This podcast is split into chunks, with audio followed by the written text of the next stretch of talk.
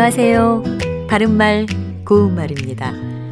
올여름에는 마음먹고 휴가 계획 세운 분들이 많을 것 같은데요. 더운 여름날에는 뭐니 뭐니 해도 바다가 최고죠. 바다에서는 파도가 밀려와 뭔가에 부딪혀 하얗게 흩어지는 것을 볼 수 있습니다. 이렇게 물결이 바위 같은 것에 부딪혀서 사방으로 흩어지는 작은 물방울을 물보라라고 하지요. 물보라가 있는가 하면 바람에 불리어 휘몰아쳐 날리는 눈을 뜻하는 눈보라도 있습니다. 물보라와 눈보라의 공통으로 나오는 보라란 말은 잘게 부스러지거나 한꺼번에 많이 가루처럼 흩어지는 눈이나 물 같은 것을 뜻하는 표현입니다. 그냥 보라라고만 해도 이런 뜻을 나타낼 수 있지만 그 앞에 물이나 눈을 붙여서 말하면 좀 더 구체적으로 표현할 수 있겠죠. 또 이런 물보라를 비유해서 말할 때 어떤 꽃 이름으로 표현하는 경우도 있는데요.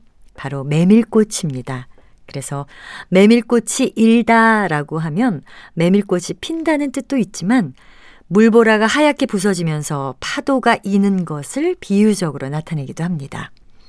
우리는 메밀꽃이 이는 걸 보려고 바닷가에 갔다라고 하면 바로 이 물보라를 보러 갔다는 뜻이겠죠.